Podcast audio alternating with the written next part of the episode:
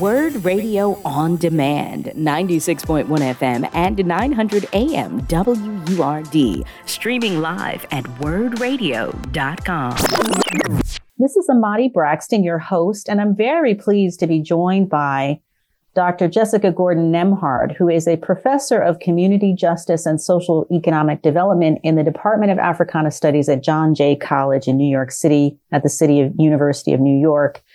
She is an affiliate scholar at the Center for the Study of Cooperatives at the University of Saskatchewan in Canada and an affiliate scholar with the Economics Department's Center on Race and Wealth at Howard University.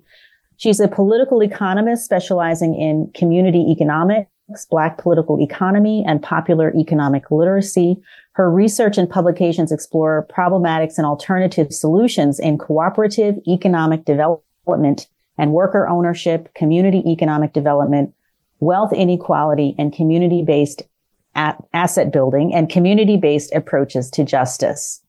Her book, Collective Courage, A History of African-American Cooperative Economic Thought and Practice, was a finalist for the University of Memphis Benjamin L. Hicks National Book Award for 2014. Welcome to the show, Dr. Gordon-Nembhard. Really happy to have you. Thank you so much. It's a pleasure to be here. So your book, Collective Courage, which I've been devouring this week in preparation for this conversation, is such an important and seminal work tracing the history of African-American cooperative economic activity. And before we dive into this history, which is really going to be the bulk of our conversation, can you just define for our listeners what is a cooperative business? And maybe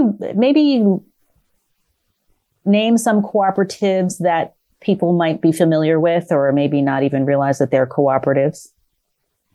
Yes, certainly. So a cooperative is a values-based, member-based business or enterprise.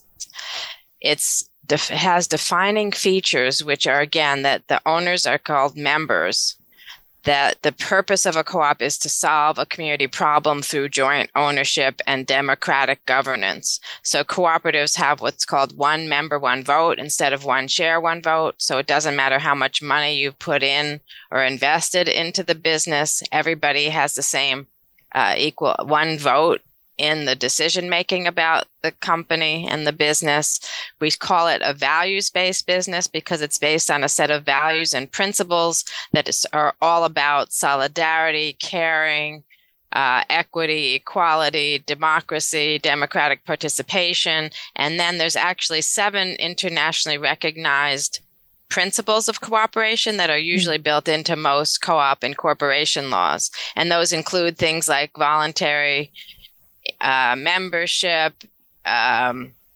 the one person, one vote, and democratic participation, limited return on capital. It's more about the use, how you use and participate in the co-op, giving back to community, concern for community, cooperation with other co-ops. There's an autonomy, independence and autonomy principle also, so that co-ops aren't bound to like a political party or have some level of independence because, again, they're community-owned and run. So this notion of making economic decisions as a group together for the common good is very important. And while they do create surplus or profit, they're not profit maximizing in terms of their purpose is not to minimize costs and maximize profits. Their purpose is to address a community need. So then we have about 4 different kinds of cooperatives. Consumer cooperatives are the most plentiful and the ones people probably know but might not realize they're a cooperative. That's where the consumers, the people who want to buy the product, come together to basically to buy in bulk so they can get access to affordable quality goods. So a food co-op, mostly people come together because they want access to fresh produce, to organic food. They might want access to vegan and vegetarian foods. And so they come together to pool their resources to create a store that will have the products that they want to buy at, and buying in bulk, buying as a group reduces the costs. A credit union is also a consumer co-op. It's a consumer financial cooperative. A lot of people are in credit unions and don't realize that's also a co-op. Technically, your first $5 deposit in your credit union gives you membership And we should all be voting in our credit unions. There's an opportunity to vote once a year. There should be an annual meeting, that kind of thing. But again, the purpose of the credit union is to make sure we have access to affordable financial services and affordable loans, and that we get a better price back on our savings. And again, get a say in some of these policies, who gets loans, that kind of thing. You can participate as much or as little in your credit union as you want. So those are the kinds of consumer co-ops. The housing co-op is also similar. People who need housing and want affordable housing in particular would join together, pool their resources to buy into a place where they would have sole access to a unit where in a building that's collectively owned, or in an ownership structure that's collectively owned, to make, again, the housing affordable, accessible. And you get, again, that participation. So you get a say in the rules of the ownership rules, et cetera. But you individually don't have to get a mortgage, right? The co-op gets the mortgage. So it solves some of the access problems as well as affordability problems. Then there's worker co-ops. Those are where employees own the company themselves and own and run the company. Producer co-ops, where farmers or artists own a co-op to produce or market or distribute what they have. So actually, Land of Lakes is a cooperative. It's a producers cooperative. All the dairy farmers that sell their butter. That's the butter, right? Sell their milk. Right. They sell their milk to the co-op, which they're a part owner of. And then the co-op produces their milk products into milk, butter, cheese, et cetera, distributes it, markets it, and distributes it for the farmer. And so that's a way, again, to get better access to better prices, to be able to afford production of their good, that kind of thing. But there's also producer co-ops that are artists. There's quilting co-ops. There's artists that own their own space and market together, things like that. So you have those kind of co-ops. And then the fourth model is actually a newer one, what we call a multi-stakeholder model. That's where you can combine producers and workers and consumers. And so you have some examples. There's some restaurants where both the workers in the restaurant and the community own the restaurant together. Childcare, where the parents and the childcare providers might own the co-op together.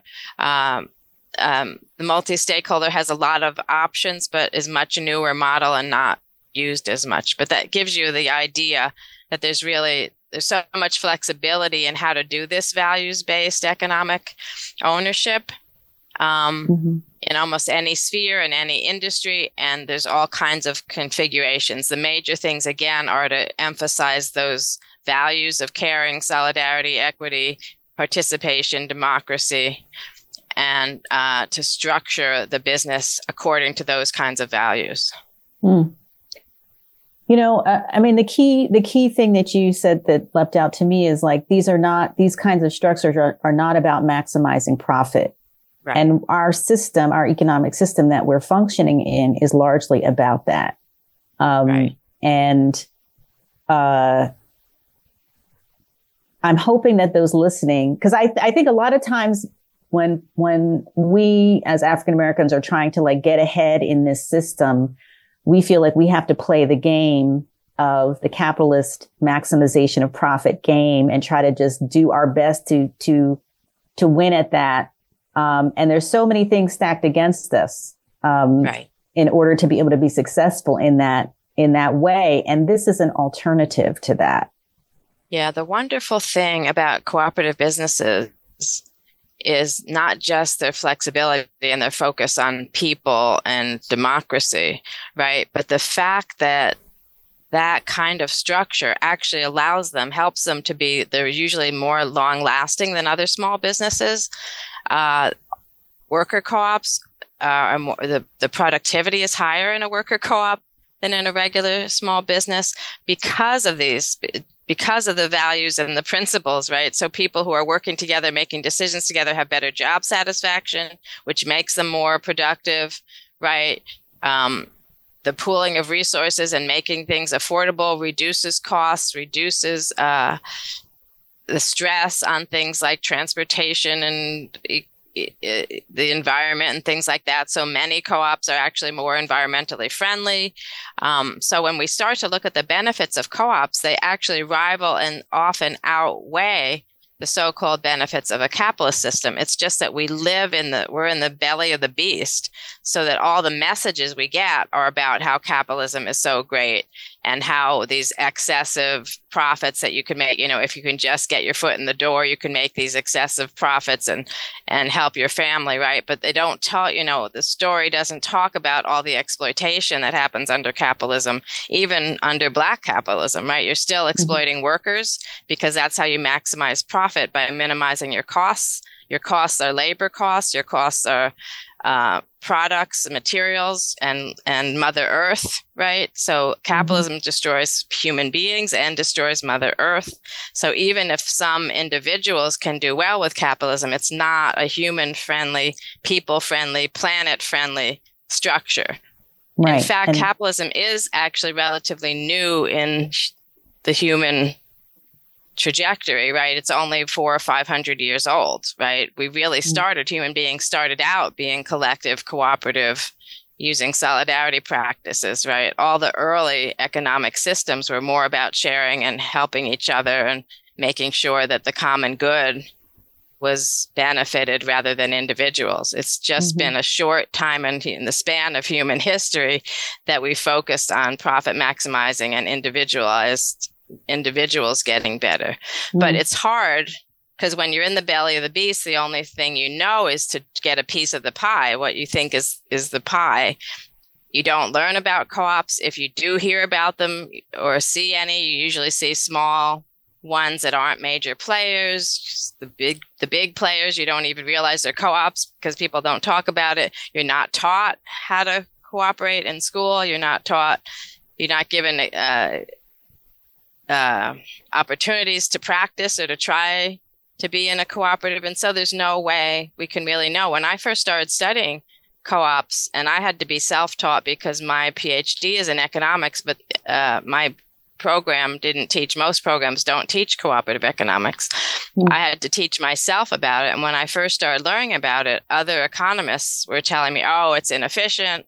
Oh, it's too small scale. You can't get to scale with it. Everybody was a naysayer about how to use it. But then when you start to study how people have used it through history, when you look at other countries, when you look at the successful co-ops in the U.S., all those barriers, all those naysayers, all those negatives actually melt away when you actually see that they perform better, can do better, help more people, and allow each owner to make, to do well enough to get that house, to have, food on the table, to get your children to college, that kind of thing. So you don't really have to give up stuff, but you gain a lot when you learn about and decide to participate in the co-op. Well, let's dig into the history a bit, because what I found fascinating, like at the very start of your book, you kind of explain how economic cooperation is in our collective DNA as African Americans, and how our existence here from the very beginning has necessitated cooperative economics as a strategy, even during slavery, which I was surprised to even consider that. What are some of the earliest forms of economic cooperatives during slavery times? Right. So just to nitpick, I know we don't really want to talk about this, but it wasn't until the late 1800s that you could actually incorporate an enterprise as a co-op in the U.S. So when we talk about the earlier things, they were co-op-like and they were economic cooperation, but they might not have been an actual incorporated co-op business. And so the early activities were mutual aid, which we still have. But Blacks had mutual aid societies from the 1700s, from very early.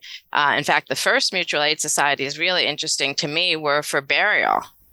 And, I'm also an Africana Studies, African American Studies scholar.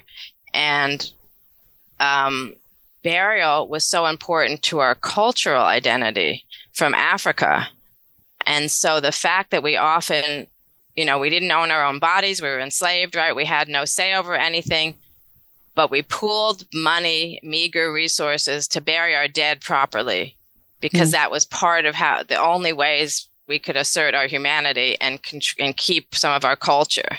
Right. So from the very early on, there was this connection between the economic solidarity and economic cooperation and human dignity, sociocultural practices to make sure we were asserting ourselves as human beings. So we pooled meager resources to do that. We often farmed together. You know, they talk about those kitchen gardens in the slave quarters. Well, those were all collective cooperative farming efforts, even though they were just small kitchen gardens, so that we could at least have some healthy food for our children as enslaved people. It was all shared. And it was all shared, right? Let me pause you right there, only because I realize we're up on our first break. And when we come back, we'll just continue on this point about during slavery times, what was the economic cooperation that was happening? Right. I'm here with Dr. Jessica Gordon-Nembhard, and we'll be right back talking about economic cooperation in African-American history. While young people beg for the attention of their president concerning our actions abroad, I would encourage them to speak out, organize for peaceful change, and vote in November. You're listening to Solutions with Amadi Braxton on WURD, Progressive Black Talk Media. Welcome back to Solutions on WURD, Progressive Black Talk Media, on air 900 AM, 96.1 FM, and online at wordradio.com. I'm back with Dr. Jessica Gordon-Nembhard talking about the history of cooperative economics in the African-American community. And we were just getting into some of the earliest forms of economic cooperation during slavery times. So I want to allow you to pick up where you left off there. Yes. So in addition to the mutual aid societies starting and people pooling what they had, we also have examples of people pooling money to buy each other's freedom or to help buy their mother's freedom or whatever. And, you know, the interesting thing is some African Americans did have some money because sometimes they were allowed to, skilled workers were allowed to pay, you know, get outside work on a Sunday or something when they weren't working for their master. The master would take some of the money, but they had some. So there was also this pooling of resources to buy each other's freedom. But the other thing that people don't often think about as an economic cooperative solidarity system is the Underground Railroad. If you think about it, it was an economic solidarity system. You had to have, somebody had to have money for the wagons to hide and move people from one place to another and hide them. They had, some people had to have houses with basements to hide people. They had people fed each other, right? It was kind of a barter system, right? But still, barter is considered an economic solidarity kind of system. And you know, moving enslaved people to freedom through the Underground Railroad was a social and an economic system of cooperation and solidarity. So that's another way to kind of think about the early ways we got used to helping each other, sharing what food we had, sharing what money we had, that kind of thing. The other thing that's so interesting in this period is a lot of the mutual aid societies were both enslaved people started them and freed people had them before the Civil War and after the Civil War. And we find that even the pre-Civil War mutual aid societies, 60 to 80% of them were actually started and run by Black women. So we have this long relationship of Black women kind of taking charge, doing these economic solidarity activities, making sure they happen, making sure their family and their communities are better off because of the kinds of things they're able to do. And that also ended up leading into the co-op movement. I actually found early on in the 1930s, especially, many examples of Black women who were running and doing co-op activity, co-op education, co-op development had actually started out as a leader in their mutual aid society. So again, these already having some experience with this kind of cooperation and sharing of money, sharing of decisions about money, making things happen in your community, then carries over into how they resonate to being in the co-op movement, starting co-ops, helping other people to start co-ops, that kind of thing. So there is a really interesting thread, tradition, and legacy, no matter which century we're looking at, no matter what economic status we had, where we're always doing this economic cooperation, often led by Black women. And, you know, in your book, you also talk about the role that Black women play, and you just alluded to this, but I just want to lift this up, the role Black women play in educating the community about the importance of cooperation and right. and economic cooperatives and how they function and how they can be used. And, you know, it's not just happenstance that people get involved. There's like real concerted efforts to educate people about this. Right. Absolutely. Deliberate co-op education. And I actually, when I was finishing the book and trying to pull out the trends and lessons learned, one of the things I realized is that most of the Black co-ops that I had any information about how they started with a study group, people coming together to study the problem, study what was happening in their lives, and then somebody coming across or knowing about a co-op or something, and then everybody studying cooperative economics together. And often I even have comments by male cooperators about how important the women's leadership and the women's control over the Women's Guild, controlling the economic education program, things like that, how important it was. Even in the Brotherhood of Sleeping Car Porters in the 1930s and 40s, right, a Black labor union, mostly a male labor union, but they have a ladies' auxiliary, and their president, who was president for 30 years, actually worked closely with A. Philip Randolph to do co-op education among the women and the men. She, the leader, Helena Wilson, actually started like 17 study groups in different chapters of the union all around the country and in Canada. So just listening to these accounts and seeing both how important education was and, again, how important women's leadership in doing this kind of education.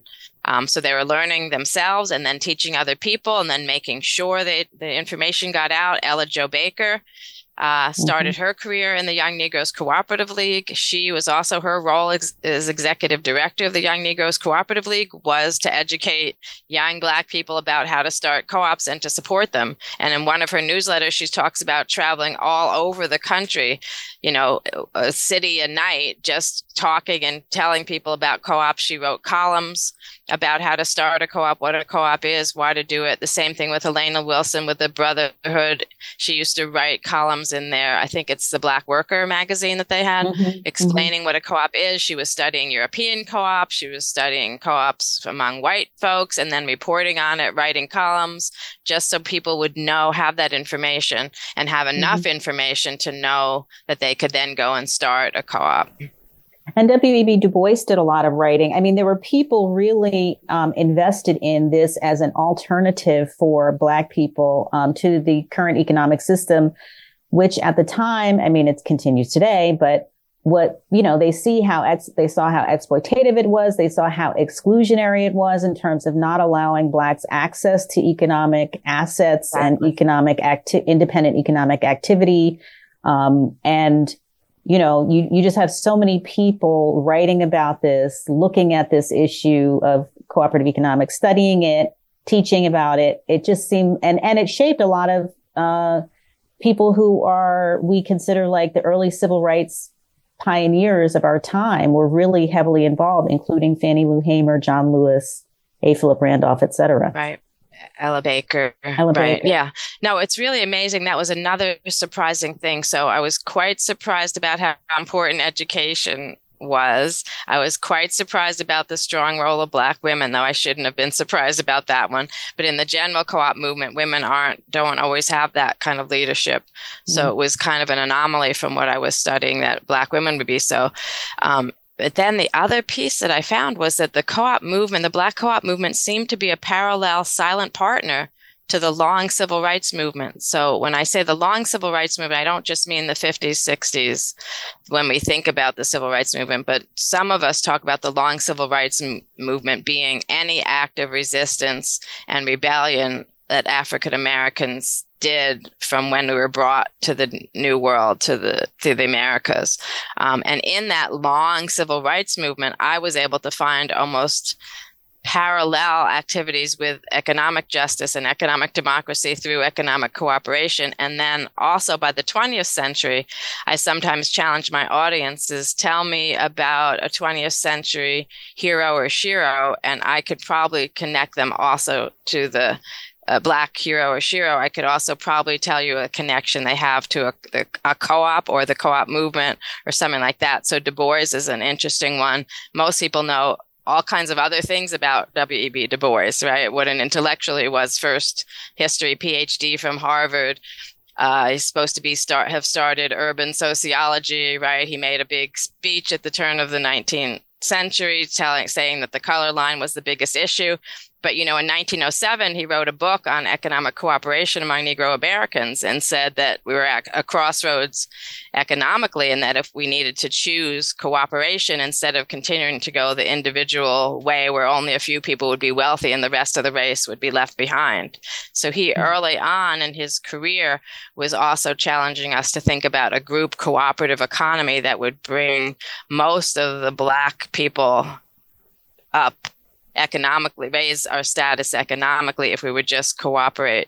But he's not well known for that. Mm-hmm. John Lewis, one of his first... Oh, sorry. Go ahead. No. Go ahead. John Lewis, one of his first jobs was helping people in Alabama start co-ops and stuff. And SNCC actually did co-op development. Again, they're better known for their voting rights actions and for their assertion of Black youth radicalism, right? But their actual activities were mostly around helping people start co-ops and doing co-op development and that kind of thing. The Black Panther Party, another one, they were practicing cooperative economics. That's partly how they lived, with co-housing. They had a co-op newspaper. That's where they brought most of their money in. They were doing free distribution of food. They had co-op bakeries and shoe factories. Because, again, they were trying to practice the kind of world they were fighting for us to transform into. And part of their attitude was, we can't fight for a world we don't know, that we're not already trying to create. Because if we win, then we don't know what to do, right? So we need to act now. We need these survival programs while we're waiting for revolution, but they need to be modeling the kind of solidarity cooperative world that we want to live in. And so that's what they were doing on the ground, even though, again, the publicity was all about self-defense, anti-police brutality, which were important issues. But people were ignoring the actual economic cooperation, economic solidarity that they were practicing daily to survive. Right. I want to pick this back up, the relationship between this economic cooperation as a strategy for political liberation and freedom and civil rights and everything, because it's all connected. You're listening to Solutions. This is Amadi Braxton here with Dr. Gordon-Nembhard talking about African American and cooperative economics and the history. We'll be right back. While young people beg for the attention of their president concerning our actions abroad, I would encourage them to speak out, organize for peaceful change, and vote in November. You're listening to Solutions with Amadi Braxton on WURD, Progressive Black Talk Media. Welcome back to Solutions. This is your host, Amadi Braxton, back with Professor Jessica Gordon-Nembhard talking about the history of African Americans and economic cooperation.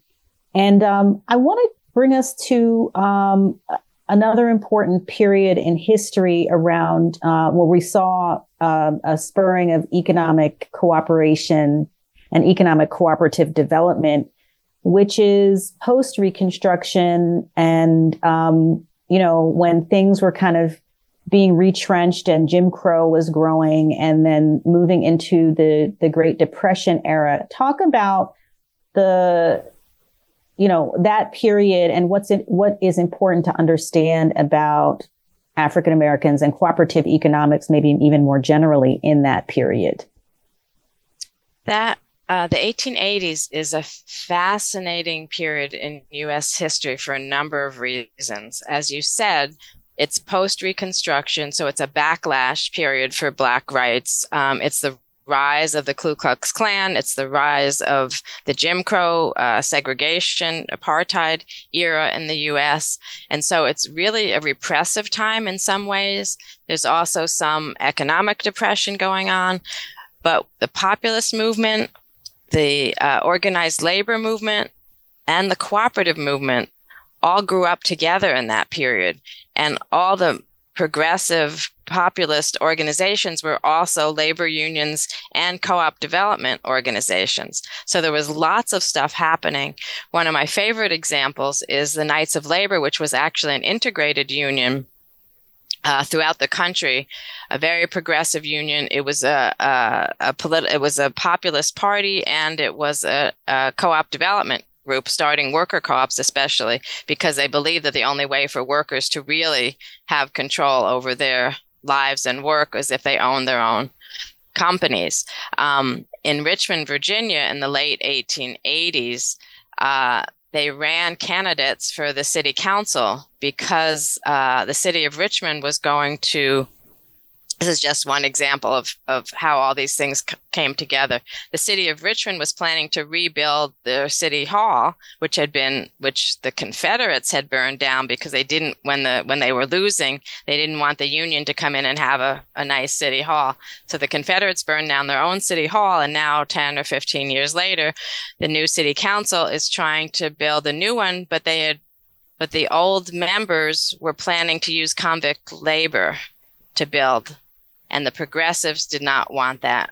So the Knights of Labor created a working man's party, ran candidates, and won the majority of the seats in the city council, and were able not only to thwart the movement to use convict labor to build, but they also were able to use unionized labor, integrated Black and white labor, through some worker co-ops that their union owned, and co-ed labor. They also were supporting women's rights and women's rights to be construction workers and that kind of thing. This is the 1888, 1885, 1888. So an absolutely fantastic example.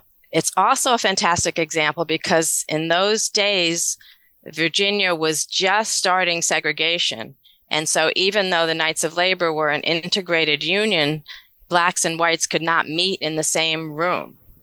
So they coordinated this strategy with having Blacks chapters meet separately than white chapters, but behind the scenes and underground, the leaders would meet together. So they all had it was the same platform, the same thing. They ran Black and white candidates, Blacks in the Black districts and whites in the white districts. So it's just a fascinating organizing example of what you can do. And especially when you combine all the issues, right? Mm-hmm. So that you're not struggling either against women or against integration, but you're including women, you're doing racial integration, you're doing co-op development, you're doing worker ownership, right?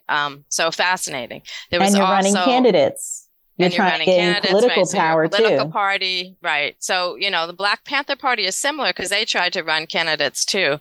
So it's kind of reminiscent in the 1960s. But anyway, this is the 1880s. High repressive period. Unfortunately, that movement is only about 4 or 5 years old, but it created a bunch of other co-op and labor movements that were combined. And then the Colored Farmers National Alliance and Cooperative Union started to be just a Black organization because it was also with the rising Jim Crow and the rising white supremacist terrorism, it was harder and harder to have an integrated group. So there was a Farmers Alliance, which was a populist party that was also doing co-ops, but the Black folks created their own throughout the South. And to this day, most historians say that the Colored Farmers National Alliance and Cooperative Union was the largest Black organization in our history. Over 1 million members, again, during the time of huge repression. And this is an organization that not only was owned by both Black farm owners, so a few landowners, and the majority Black workers, farm workers. So a combination of people who owned land and people who only owned their own labor. So another kind of anomaly in That usually you don't see those kind of coalitions. A huge organization that was doing co-op development. They also had a we didn't have credit union legislation yet, so they had what were called credit exchanges to help Blacks to own land, to get mortgages. You know, they would pool their own resources to give loans to help some people buy land so they could move from being a farm laborer to a farm owner, that kind of thing. They were a political party, so they were pushing candidates, and they were creating co-ops, again, mostly worker co-ops, some farm co-ops. They also only lasted about 4 or 5 years because of the horrible repression. They spent half of their years underground trying to for people not to realize what they were doing so they wouldn't be stopped. But again, just a fascinating confluence of movements, ideas, and energy at a time that was really a repressive time in our history. But again, the basis was this cooperation, economic cooperation, solidarity, both labor organizing and co-op and worker co-ops, not just consumer co-ops, farm co-ops, or credit co-ops. And it's, I mean, it's, I want to just lift up in that example, you know, you have landowners and the people who work the land working together cooperatively for the benefit of everyone.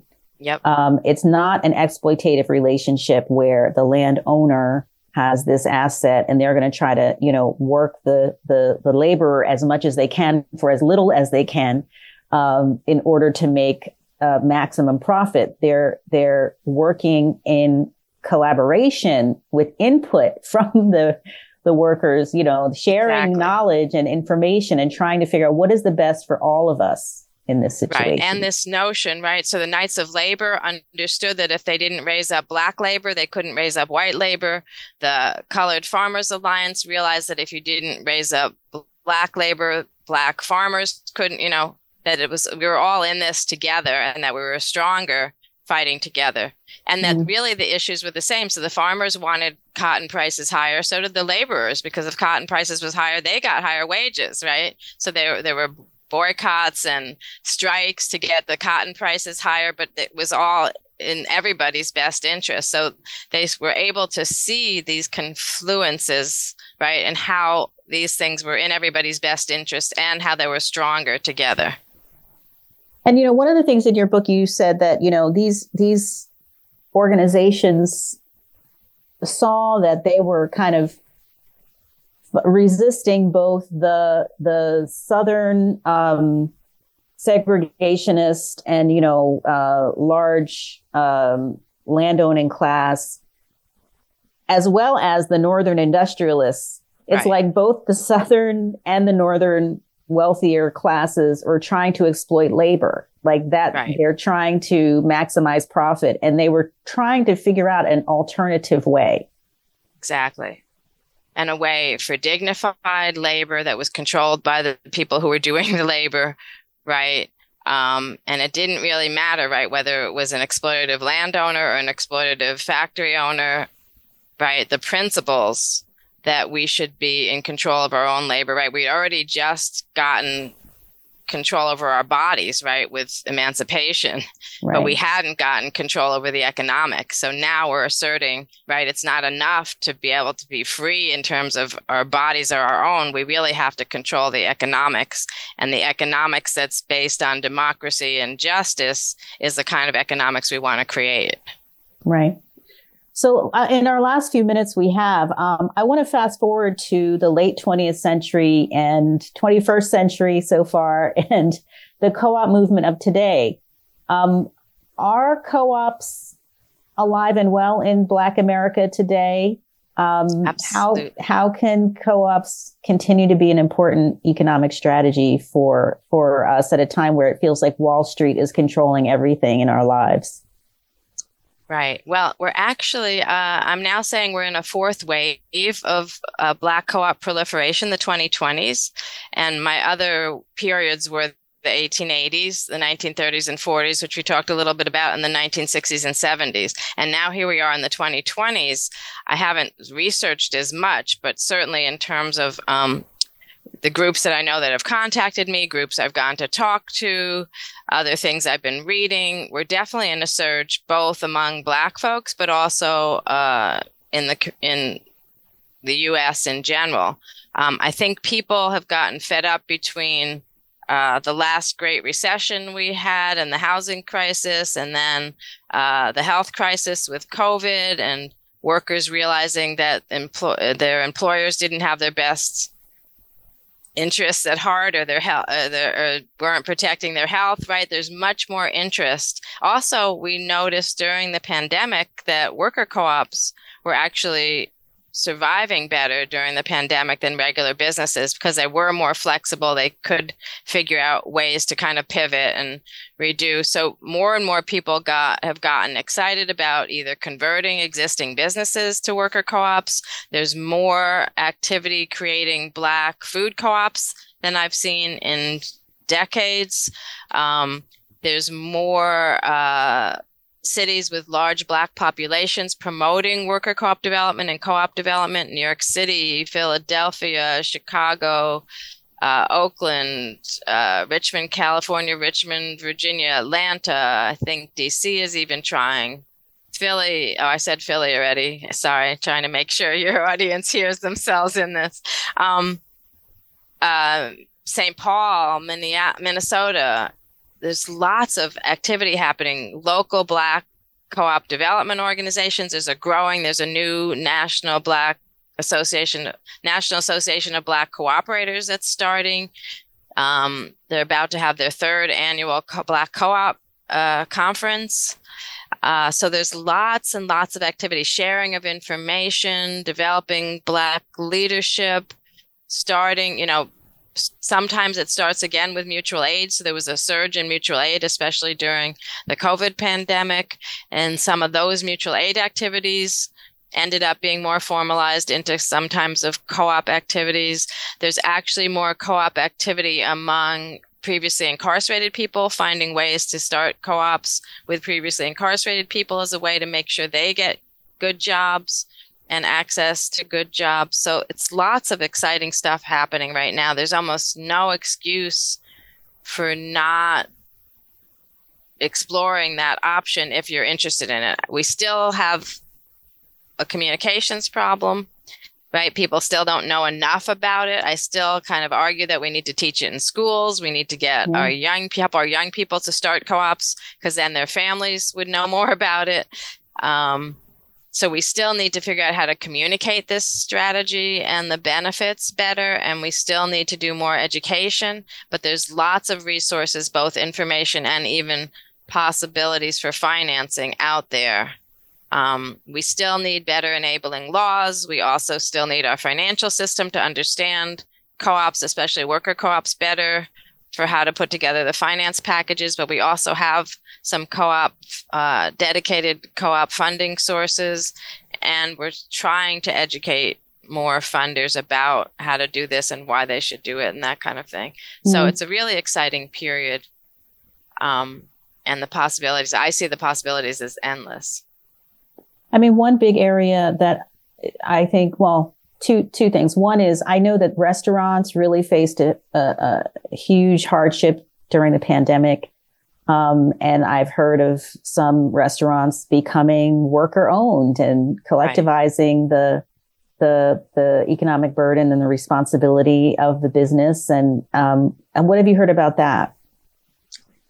Yes, I can't name you specific restaurants that converted, but I also have read the same thing, that some of the groups deliberately converted because they realized they had more flexibility. They could take advantage of the need to change if there were worker, or if the workers were owning it and controlling it and making those decisions together. Mm-hmm. I do have an interesting example, not of a restaurant, but in Chicago, Chai Fresh Kitchen. Mm-hmm. What they did, they opened during COVID to provide healthy meals to homebound people. Mm-hmm. And so they were able to take advantage of the fact that more people needed, healthy meals delivered to them. They're an organization that's predominantly women and predominantly previously incarcerated people. So they pulled together workers who really needed these kinds of opportunities, but also put together a really unique, interesting business plan in terms of how to provide really appropriate, healthy food to shut-ins and to people who needed pre-made meals, that kind of thing. So they were able to launch during COVID, and they're doing really well now. There's also a Black food co-op in Dayton that pretty much opened during COVID and are part of a whole ecosystem in Dayton, Ohio of Black cooperation. Another huge area of need is housing. Right. And I read an article in the Times, New York Times, a few weeks ago about a Bronx apartment building where a landlord was not necessarily doing what they should in terms of upkeep and repairs. And it, in the end of the story is that the tenants ended up working with an organization to help them secure financing to purchase the property from the owner. And now it's a cooperatively owned, tenant-owned organization. I mean, building. Excuse me, building. Yeah. No, there's fabulous stories about that. New York City actually has the largest number of housing co-ops, both low-income and market-rate housing co-ops. And they have a great organization called UHAB, which helps tenants to buy the buildings and then helps them to learn how to rehab their units to keep the cost down and to keep the places affordable. I actually work with an organization in Washington, D.C. called One DC. We also advocate for anti-gentrification and affordable housing, and we've helped tenants to organize. In D.C., there's a tenants have first right to a refusal when their landlords are going to sell. And so what we do is help them to organize enough to take that offer to buy, and then to give them the education and connect them with the financing to convert to a housing co-op. Limited equity housing co-ops are the ones that keep the housing permanently affordable. And so I think DC has the second largest number of housing co-ops, but a lot of places have them. There's also college students often create housing co-ops, again, in order to have affordable housing while they're in college. And that's another interesting housing model, and another place where we found that grows cooperators, right? Once you have experience doing a housing co-op while you're in college, you're more interested in co-ops and doing other kinds of co-op activity because you've seen how it works. Right. Well, Dr. Gordon-Nembhard, thank you so much for being on. We're at the end of our time, and I feel like we've dipped our toe into this really rich history. There's so much in this book. I highly encourage people to go out and purchase this book or get it from your library. Collective Courage, A History of African American Cooperative Economic Thought and Practice by Dr. Jessica Gordon-Nembhard. Such a pleasure to talk to you. Such a pleasure to read this book and get into this history. Thank you so, so much. You've been listening to WURD Radio On Demand. Listen live at 96.1 FM, 900 AM, and online at wordradio.com.